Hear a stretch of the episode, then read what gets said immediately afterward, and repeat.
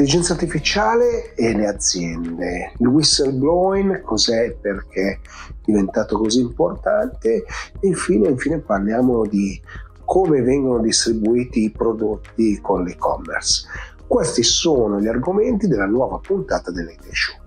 Gigi Beltrame presenta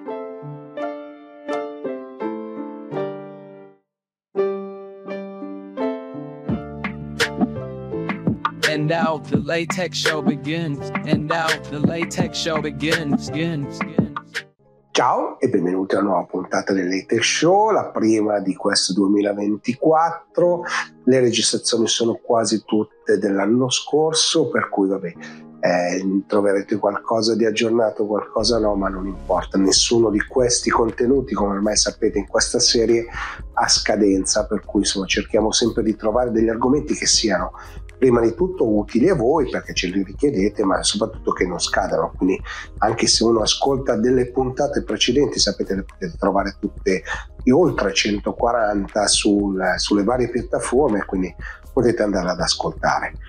Poi vi ricordo i soliti appuntamenti, no? A partire dai miei libri, quindi Virtual, siamo umani con i superpoteri, Business Community, che è il magazine che dirigo e che parla di economia e finanza, ma parla anche molto ovviamente di digitale. Poi c'è Techy, la mia newsletter, poi ci sono gli smart break e stanno anche per riprendere i podcast di Vita d'Ufficio, che è appunto il meglio degli smart break.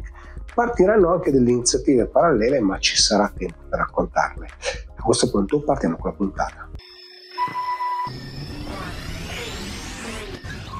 Sono qui con Andrea D'Onofrio di Microsoft per parlare di intelligenza artificiale, eh, ma non tanto per parlare di intelligenza artificiale così, ma per entrare un po' nei dettagli, perché, perché Microsoft ha un'iniziativa eh, su questo, ma insomma farò parlare Andrea. E Andrea, tanto benvenuto al Late Tech Show, e partiamo però da una domanda: che sensazione stai vivendo? Che, che cosa... Che, Che cosa vedi intorno a te, intorno a questa iniziativa? Sì, be- eh, bellissime sensazioni da quasi un anno a questa parte, da quando abbiamo annunciato la partnership con, eh, con OpenAI. Tantissimi clienti ci hanno eh, contattato per capire, no, come utilizzare questa nuova tecnologia all'interno dei loro processi. E quindi bellissima sensazione, perché in questi mesi abbiamo lavorato con tante aziende italiane e quindi abbiamo Eh, potuto vedere molti aspetti diversi eh, nei, nei quali poi utilizzare questa tecnologia per, per migliorare il business. E però partiamo da, da una cosa che è curiosa, no? C'è il nome, no? A I Lab, ma non è lab inteso laboratorio, ma L A B, no? Quindi puoi spiegarci un po'? Sì, allora, ovviamente A I Lab è un gioco di parole. Da una parte, da una parte eh, vogliamo dare il significato del laboratorio pratico in cui si testa la tecnologia all'interno delle, delle, delle aziende, ma non solo, poi come, eh, come, come abbiamo raccontato, ma eh, dall'altra eh, l'acronimo sta per Learn, Adopt and Benefit, che sono le tre fasi che noi abbiamo visto ehm, essere utili per, per aiutare il Paese Italia a crescere, cioè eh, indirizziamo tre che sono le sfide che abbiamo ad oggi in Italia, che sono proprio quella di conoscere come le A I e in particolare le generativa possono aiutare il, il business, eh, adopt, cioè come adottare, quali sono i passi migliori e più efficaci per adottare questa tecnologia all'interno dei, dei, dei contesti professionali, e, e benefit, soprattutto come industrializzare i benefici di business che questa tecnologia può portare a tutte le aziende italiane. Quindi imparare facendo, no? Diciamo questa può essere un, un, un, un minimo fattor comune di, di, di questo. Eh, detto questo, poi tante aziende hanno iniziato a contattarvi, ma poi voi non operate direttamente, no, sul mercato, quindi sul mercato ci vanno i partner. I partner come hanno reagito? Hanno reagito molto bene. Allora, eh, se vogliamo raccontare un po' quello che è successo in questi mesi, le aziende hanno eh, prima di tutto contattato noi, Microsoft. Quindi noi, grazie a questa nuova tecnologia, grazie alla connessione diretta con, con OpenAI, eh, abbiamo iniziato ad aiutare le prime aziende italiane in questo percorso, no? Di Learn, Adopt and Benefit. Subito dopo, però, l'idea di Microsoft Italia è stata quella di creare un programma eh, che potesse permettere di, di scalare, eh, perché ovviamente dopo i primi mesi mh, noi ci siamo accorti di essere un collo, un collo di bottiglia. Allora, visto che noi abbiamo una grossa eh, presenza di partner in Microsoft in Italia, abbiamo più di quattordicimila partner sul territorio, allora l'idea è stata: iniziamo a lavorare con alcuni di questi partner, eh, quelli che in qualche modo Eh, con i quali stavamo già collaborando su, uh, sui discorsi legati al mondo dell'artificial intelligence, e, e quindi chiediamo a questi partner se hanno le, il nostro stesso interesse, cioè quello di aiutare il paese, il nostro paese, a ricominciare a crescere grazie a questa tecnologia. Ovviamente, eh, come poi abbiamo anche presentato durante gli eventi di lancio e l'evento di update di, di A I Lab, c'è stato un grandissimo, un grandissimo interesse da parte eh, delle nostre aziende partner nel, nell'entrare all'interno del, dell'ecosistema.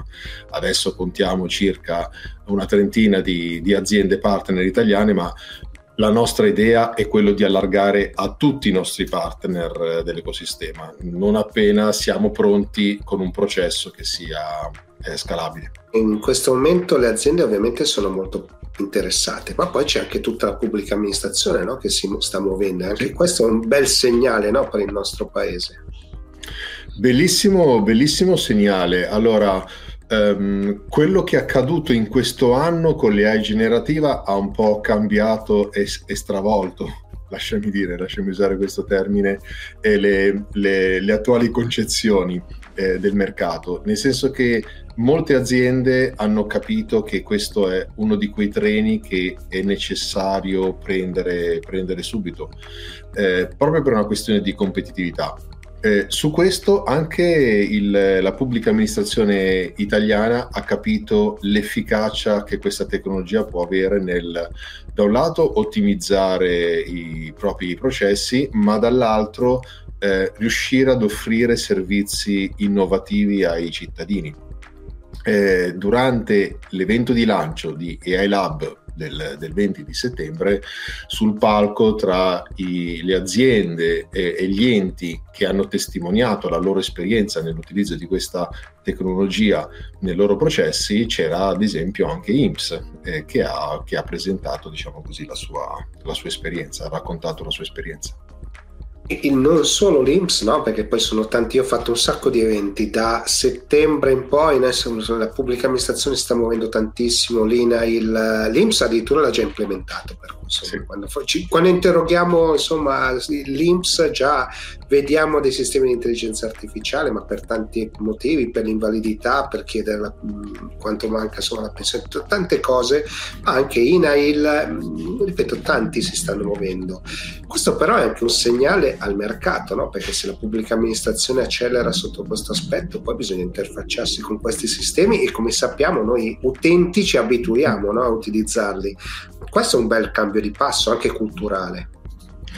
Allora sì, è, è, un ottimo, è un ottimo cambio di passo. Io credo che quello che sia accaduto di, di magico, e, e dobbiamo secondo me ringraziare OpenAI in questo, che con l'uscita di ChatGPT ha democratizzato la conoscenza dell'artificial intelligence, nel senso che con già ChatGPT eh, quasi molti, se non tutti, ma molti l'hanno, l'hanno testato, l'hanno utilizzato, e quindi hanno capito eh, quale può essere l'efficacia della, dell'artificial intelligence. Questo ha fatto sì che all'interno delle aziende, anche del, degli enti pubblici, eh, i, i manager, i dirigenti hanno capito che questa tecnologia pot- Possa, utilizz- eh, possa essere utilizzata anche in contesti aziendali per, come dicevo prima, ottimizzare i processi piuttosto che migliorare i servizi. Eh, credo che l- la miccia sia stata proprio la, la popolarità eh, che ChatGPT ha, mh, ha, ha dato dell'artificial intelligence un po', un po' a tutti, e questo è stato un, un, ottimo, un ottimo motore, perché la tecnologia è matura. L'altro aspetto che abbiamo visto, che mi piace evidenziare, è che in tutti gli use case, in tutti i progetti che noi abbiamo visto con, con le aziende, stiamo parlando di più di duecentoventi progetti, eh, la tecnologia ha sempre dimostrato di essere molto efficace, e questa tecnologia consente anche di poter eh, essere testata per capirne i benefici di business in, in poco tempo, con pochi investimenti, e questo è, è ottimo nel, nel contesto aziendale. Poi io, che vi seguo molto, no? Ho visto che insomma all'interno insomma, dei servizi di Azure oggi non c'è solo OpenAI, ci sono tutte le, le possibilità, no? Tutti i vari servizi, no? Che sono nati intorno a, a tutto ciò che è intelligenza artificiale generativa. Anche questo è un'opportunità, no? È qualcosa che eh, poi però va spiegata al mercato, no? Che ci sono differenze, che puoi attingere ai tuoi dati e non solo quelli generali, no? Ci sono tutta una serie di cose che secondo me sono un pochino la vita, Andrea, te la complicano, te la semplificano, ma te la complicano anche. Sì, allora ehm, anche qua posso, posso raccontare questa esperienza. Dicevo, OpenAI ha avuto il grande merito di, di rendere popolare l'artificial intelligence.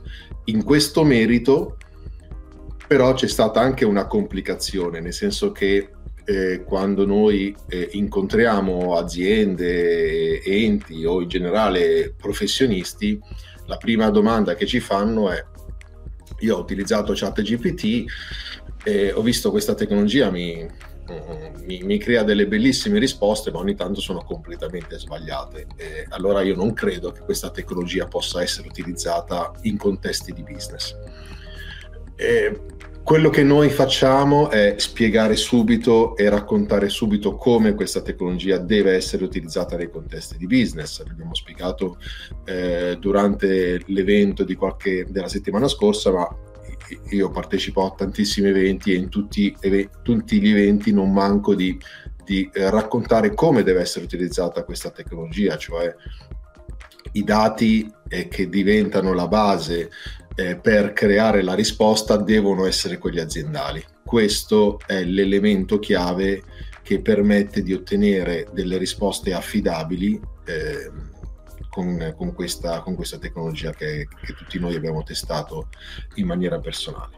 Questo è, è l'aspetto che ad, abbiamo dovuto e continuiamo a indirizzare eh, perché, eh, ripeto, è Il, il concetto chiave che tutti i professionisti devono capire e conoscere per poter essere certi di, di sfruttare questa tecnologia. Poi l'altro aspetto molto importante che accennavo prima è proprio il testare questa tecnologia su propri documenti. È veramente semplice, e quindi quando da noi eh, o dai nostri partner arrivano clienti che hanno questi dubbi, è veramente semplice chiedere di portare dei documenti e, e, e far vedere subito come si possa, si possa avere una interazione domanda-risposta sui documenti con un'efficacia vicina. Incredibile, un'efficacia incredibile. Allora, ultima domanda è: c'è qualche curiosità, qualcosa che ti ha stupito in quest'ultimo periodo, qualche caso che insomma dici abbiamo visto il cliente di davanti che ha fatto wow, oppure abbiamo avuto una risposta che non ci aspettavamo?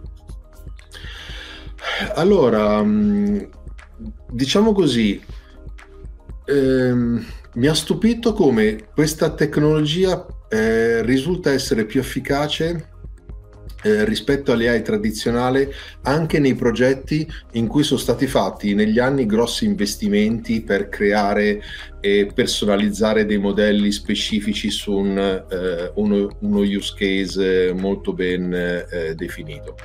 Eh, immaginavo che questi modelli eh, fossero generici, quindi genericamente buoni per, eh, per, per tutti gli use case, però confrontati con modelli specifici trainati ad hoc con le A I tradizionale potessero eh, non essere così efficaci. Invece quello che abbiamo notato è eh, soprattutto nello use case più implementato ad oggi dell'artificial intelligence, che è quello del, del call center, no? dove si hanno dei chatbot che aiutano il, l'utente che ha dei problemi a, con, eh, con, con i prodotti e servizi di, una, di un'azienda ad ottenere delle risposte.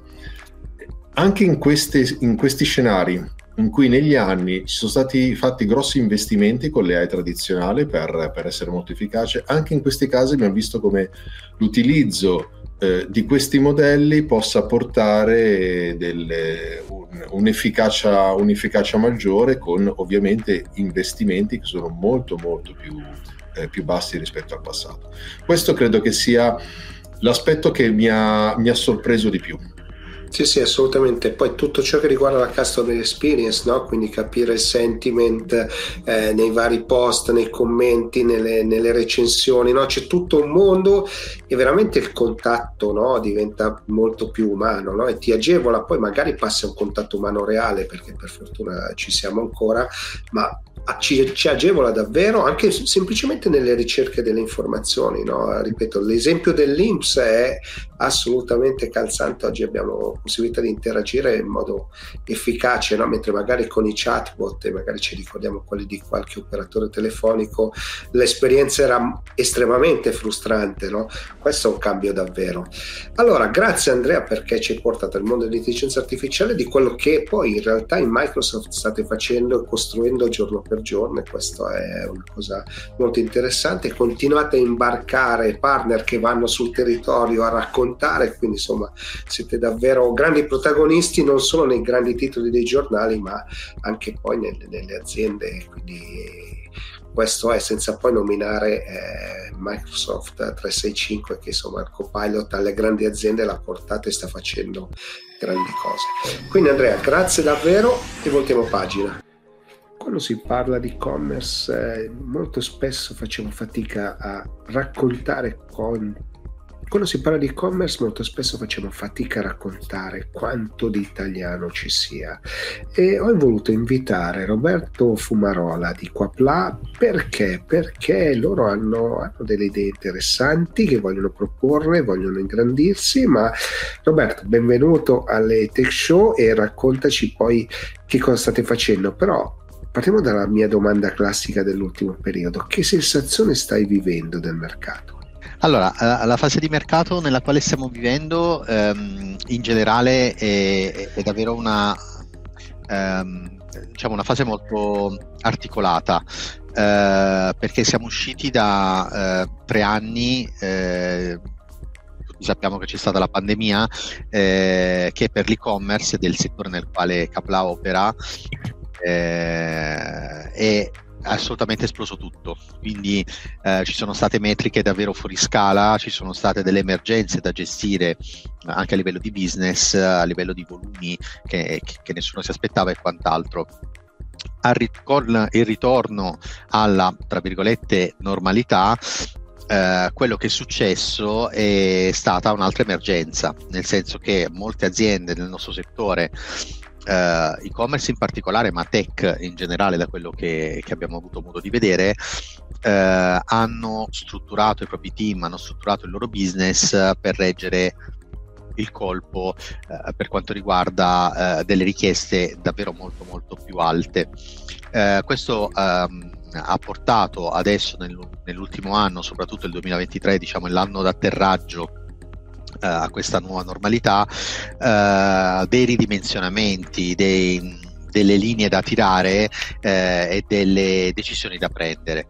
Eh, infatti quest'anno, il duemilaventitré, per l'e-commerce è stato comunque un anno di crescita, ma non come gli anni precedenti, è stato un anno d'assestamento e ha portato un po' eh, di scompiglio nel, nel settore, eh, perché le crescite che non erano più quelle di una volta, quelle degli altri due anni precedenti, hanno portato a dei ridimensionamenti, eh, a delle revisioni dei business plan e, e quant'altro. Diciamo che è passata un po' la sbornia e l'euforia eh, del, delle crescite del Covid.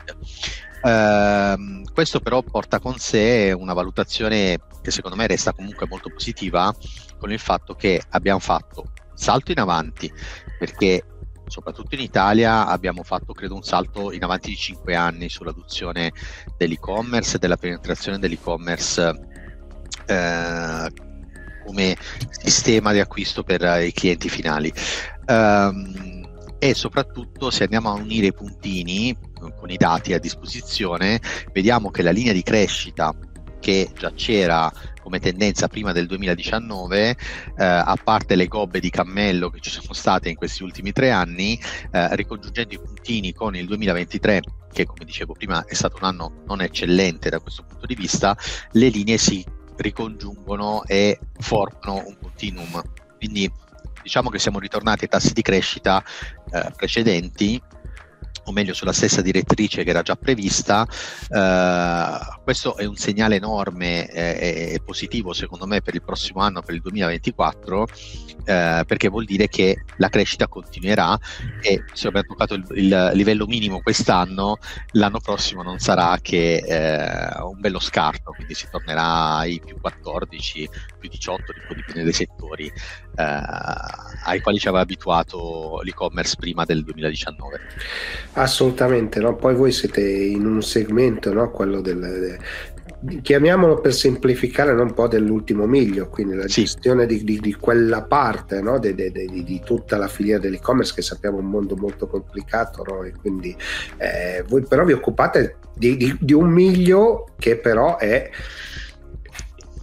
formalmente ma anche sostanzialmente, no? Quello che fa la differenza, no? Perché riuscire a consegnare consegnare in modo giusto e avere soddisfazione, no? È fondamentale. In quello voi avete anche un pochino iniziato a ragionare su anche su come crescere, no? Perché se, pre- cioè, se la previsione è di crescita, immagino che voi vi siate mossi anche in questo momento, in questo senso. Sì, assolutamente Gigi. Allora, um, quello del Eh, dell'ultimo miglio, ovvero del settore nel quale noi lavoriamo, ehm, noi non, non facciamo le spedizioni, nel senso non siamo un corriere, questo lo dico a vantaggio magari di chi ci ascolta. Noi siamo una piattaforma tecnologica che integra i sistemi tecnologici dei corrieri con l'e-commerce. Quello che noi andiamo a gestire è la parte di semplificazione della uh, evasione dell'ordine, quindi uh, del della creazione del, dell'etichetta che viene eh, messa sul pacco, eh, e poi soprattutto di tutta la parte di comunicazione nel post spedizione. Quindi l'ultimo miglio per noi è importante, perché è la fase nella quale è un po' il terreno di nessuno eh, fino ad ora per certi versi, eh, che va da quando il pacco lascia il, il magazzino del, del venditore fino a quando arriva nelle mani del, del cliente. Questa fase qui noi la gestiamo permettendo di personalizzare tutte le informazioni che arrivano Al, al cliente sui vari step di avanzamento della, della spedizione stessa. Poi quella parte lì viene arricchita dai nostri sistemi con il logo del, del merchant, con consigli per gli acquisti, coupon, quindi diventa un canale di comunicazione di business completamente nuovo. E qui eh, rientra quello che dicevi eh, giustamente tu dell'importanza, eh, perché con i costi di A D V Eh, e di acquisizione dei clienti che sono enormemente cresciuti in questi anni, eh, proprio perché aumentando comunque il volume di business e gli attori in campo, eh, l'A D V online è sostanzialmente, si basa su un meccanismo d'asta di particolare, quindi eh, la eh, diciamo domanda di spazi è superiore rispetto all'offerta. I costi di acquisizione clienti e ordini sono schizzati in alto, bisogna lavorare molto sulla parte di fidelizzazione del cliente. Come si lavora sulla fidelizzazione? Avendo clienti che sono contenti da questo punto di vista e che eh, non abbiano dubbi nel riscegliere l'e-commerce dal quale hanno comprato.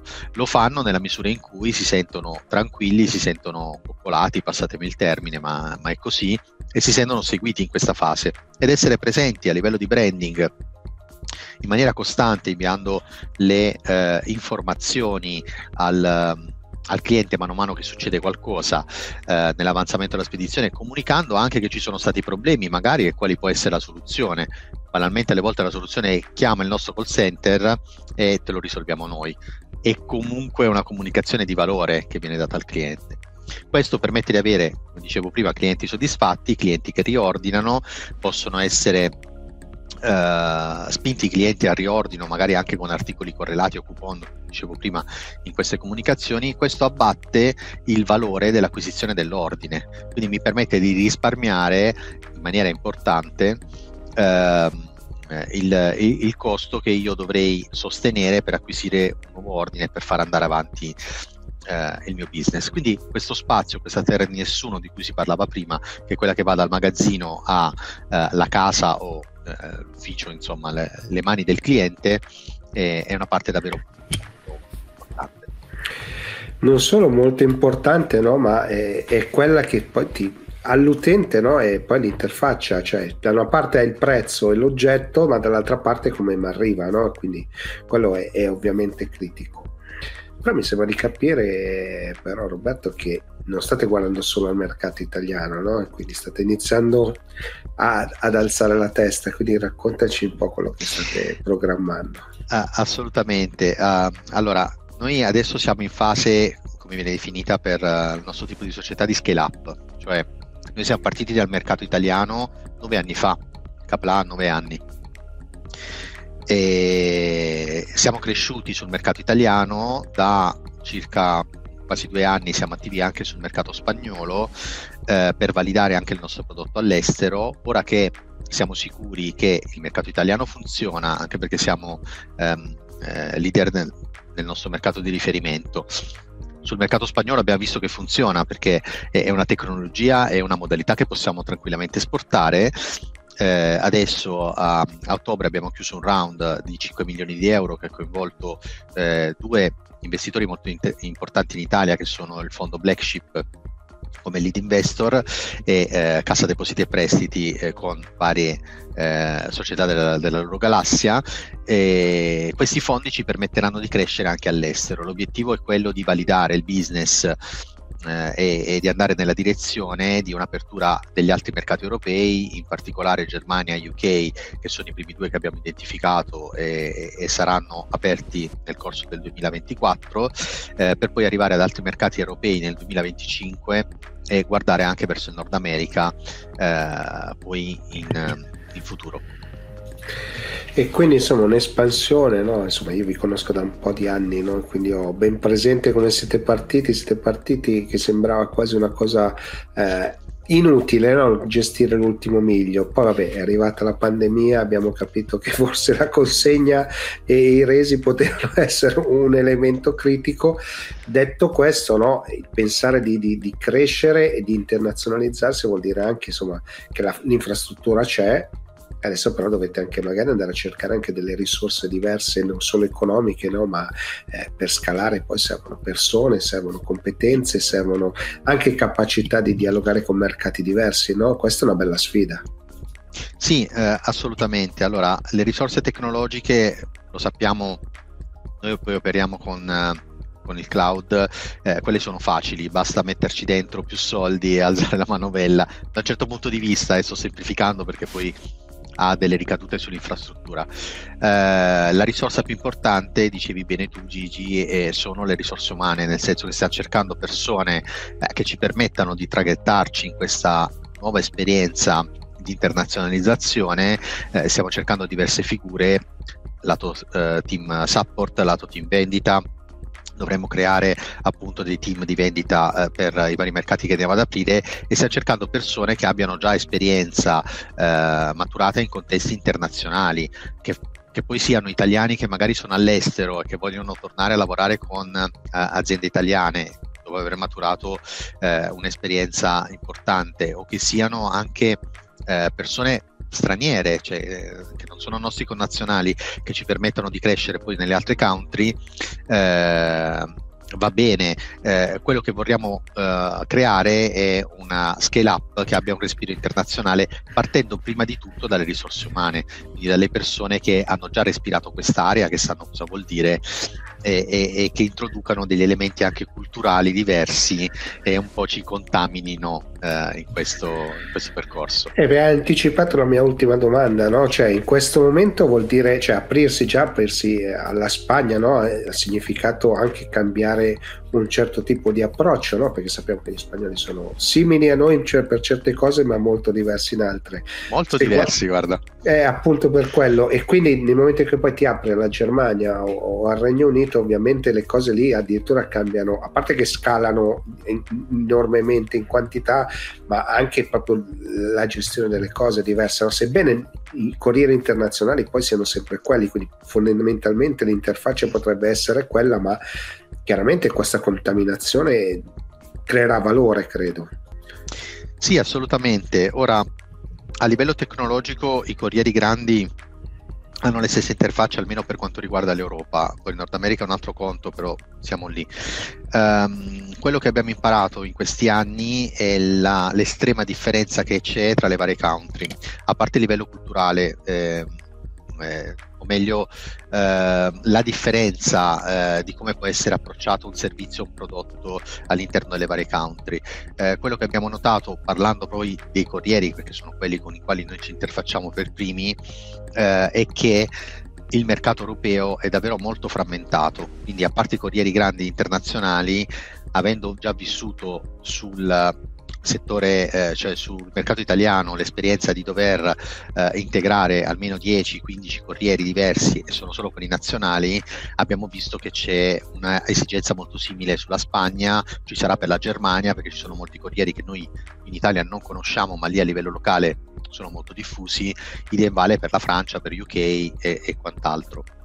Quindi quello che abbiamo visto, che è una sfida molto importante, è quella di avere delle persone che capiscano la realtà locale, che sappiano come si muovono i corrieri, i sistemi di e-commerce. Anche sui sistemi di e-commerce, banalmente, ora non voglio fare nomi di brand, eh, però abbiamo visto che sulla Germania, a parte i nomi grossi, ce ne sono altri due o tre che fanno da padrone, eh, due in particolare, ehm, che se non hai quelli come sistemi di e-commerce abilitati, eh, ti sei tagliato fuori magari un trenta per cento del mercato, e sono sistemi che in Italia sono poco rilevanti, quindi abbiamo dovuto considerare l'apertura tecnologica verso queste soluzioni eh, quando abbiamo iniziato a guardare verso, verso l'estero, e, e quindi le cose si complicano un po' da questo punto di vista, ma è comunque una bella sfida eh, a tutti gli effetti. Assolutamente. Poi oltretutto, oltre a essere una bella sfida, noi portiamo una bandiera italiana da qualche parte, quindi insomma sai che eh, ci tengo molto a raccontare che insomma non siamo più solo un posto dei,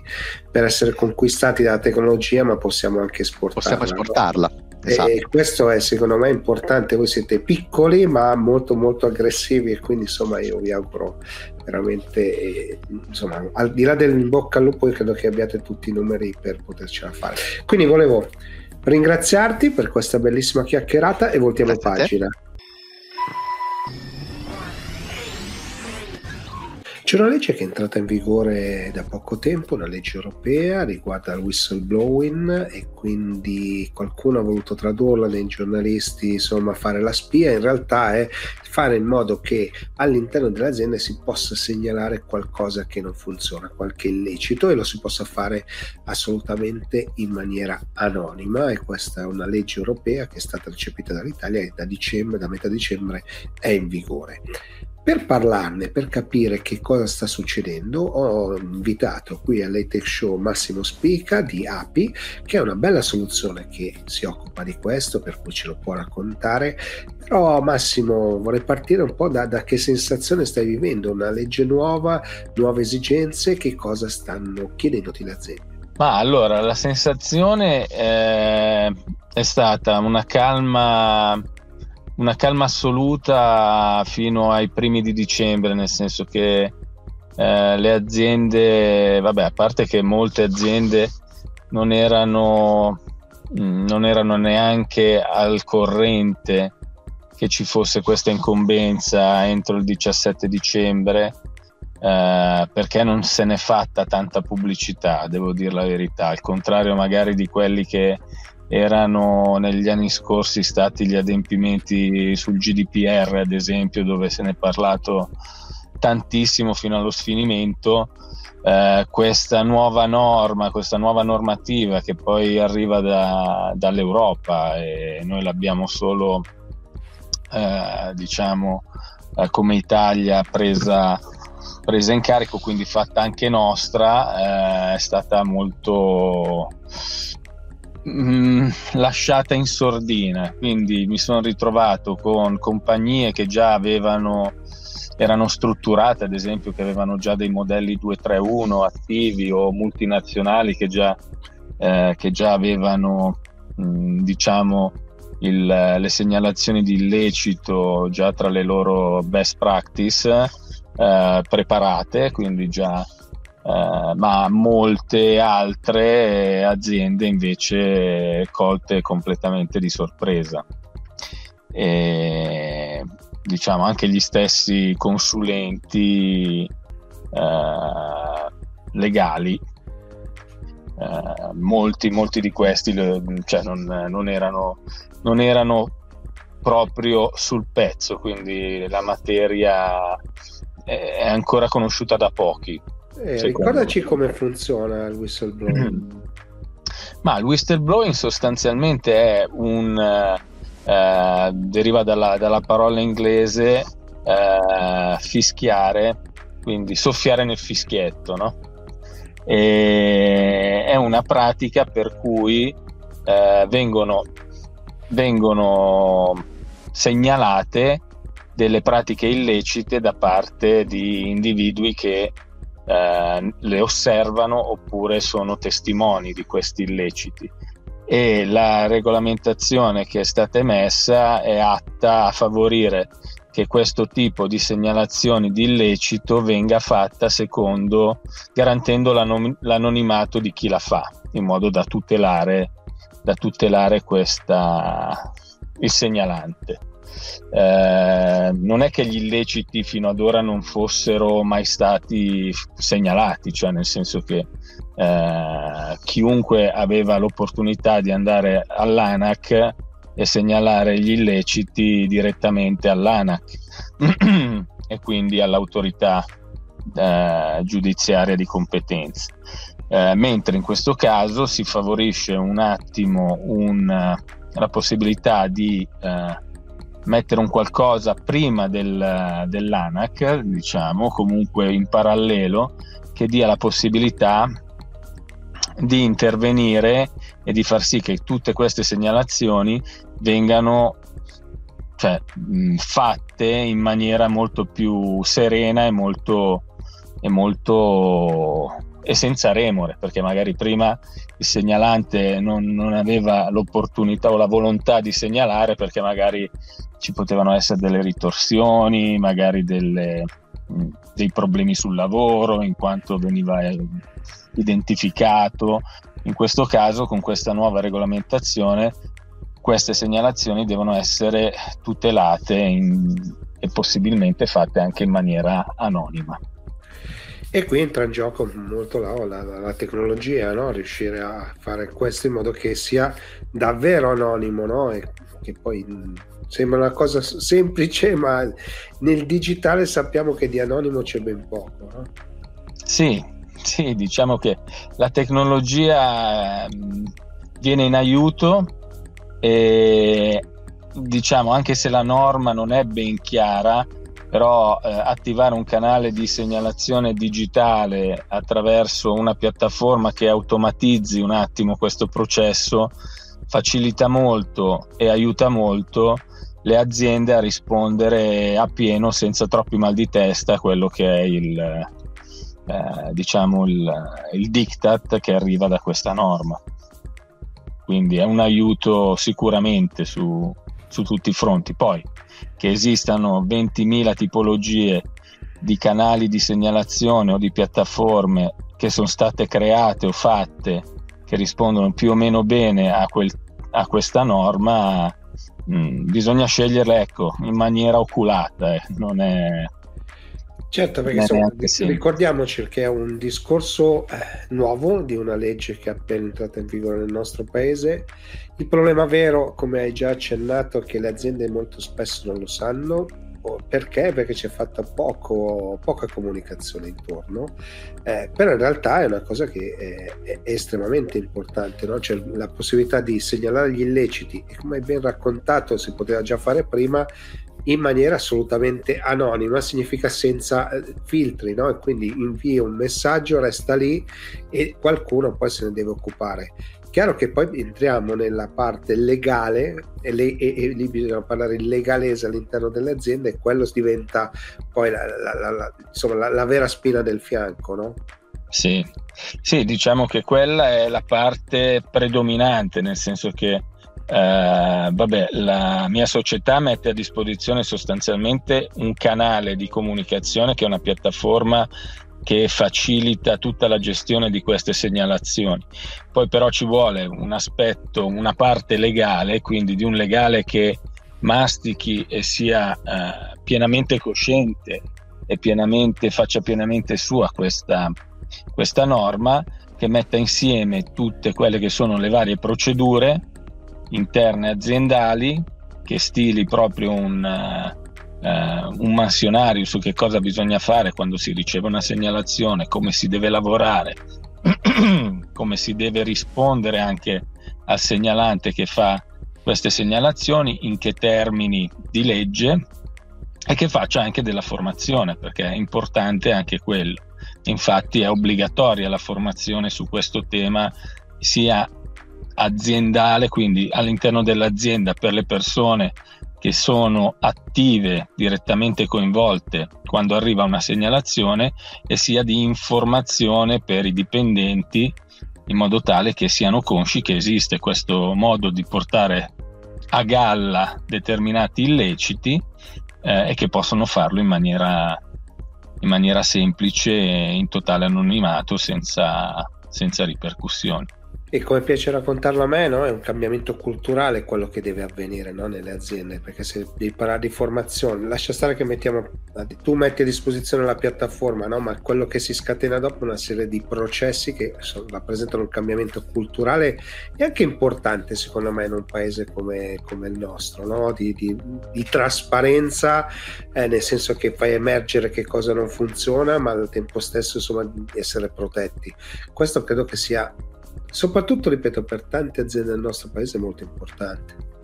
Sì, è, mo- è molto importante, ma penso che sia molto importante eh, anche per lo stesso imprenditore, no? Perché eh, cioè io sono un imprenditore, cioè a me farebbe piacere sapere se succede qualcosa di illecito all'interno della mia azienda, in primis, in prima battuta, in modo tale da essere il primo a intervenire e a dare una mano a risolvere, a risolvere il problema, no?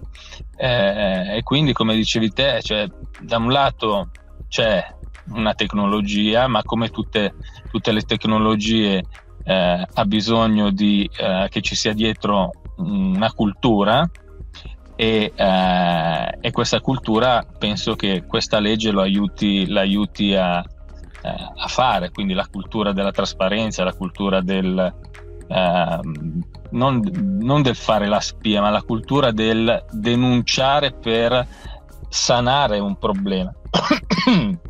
Scusa.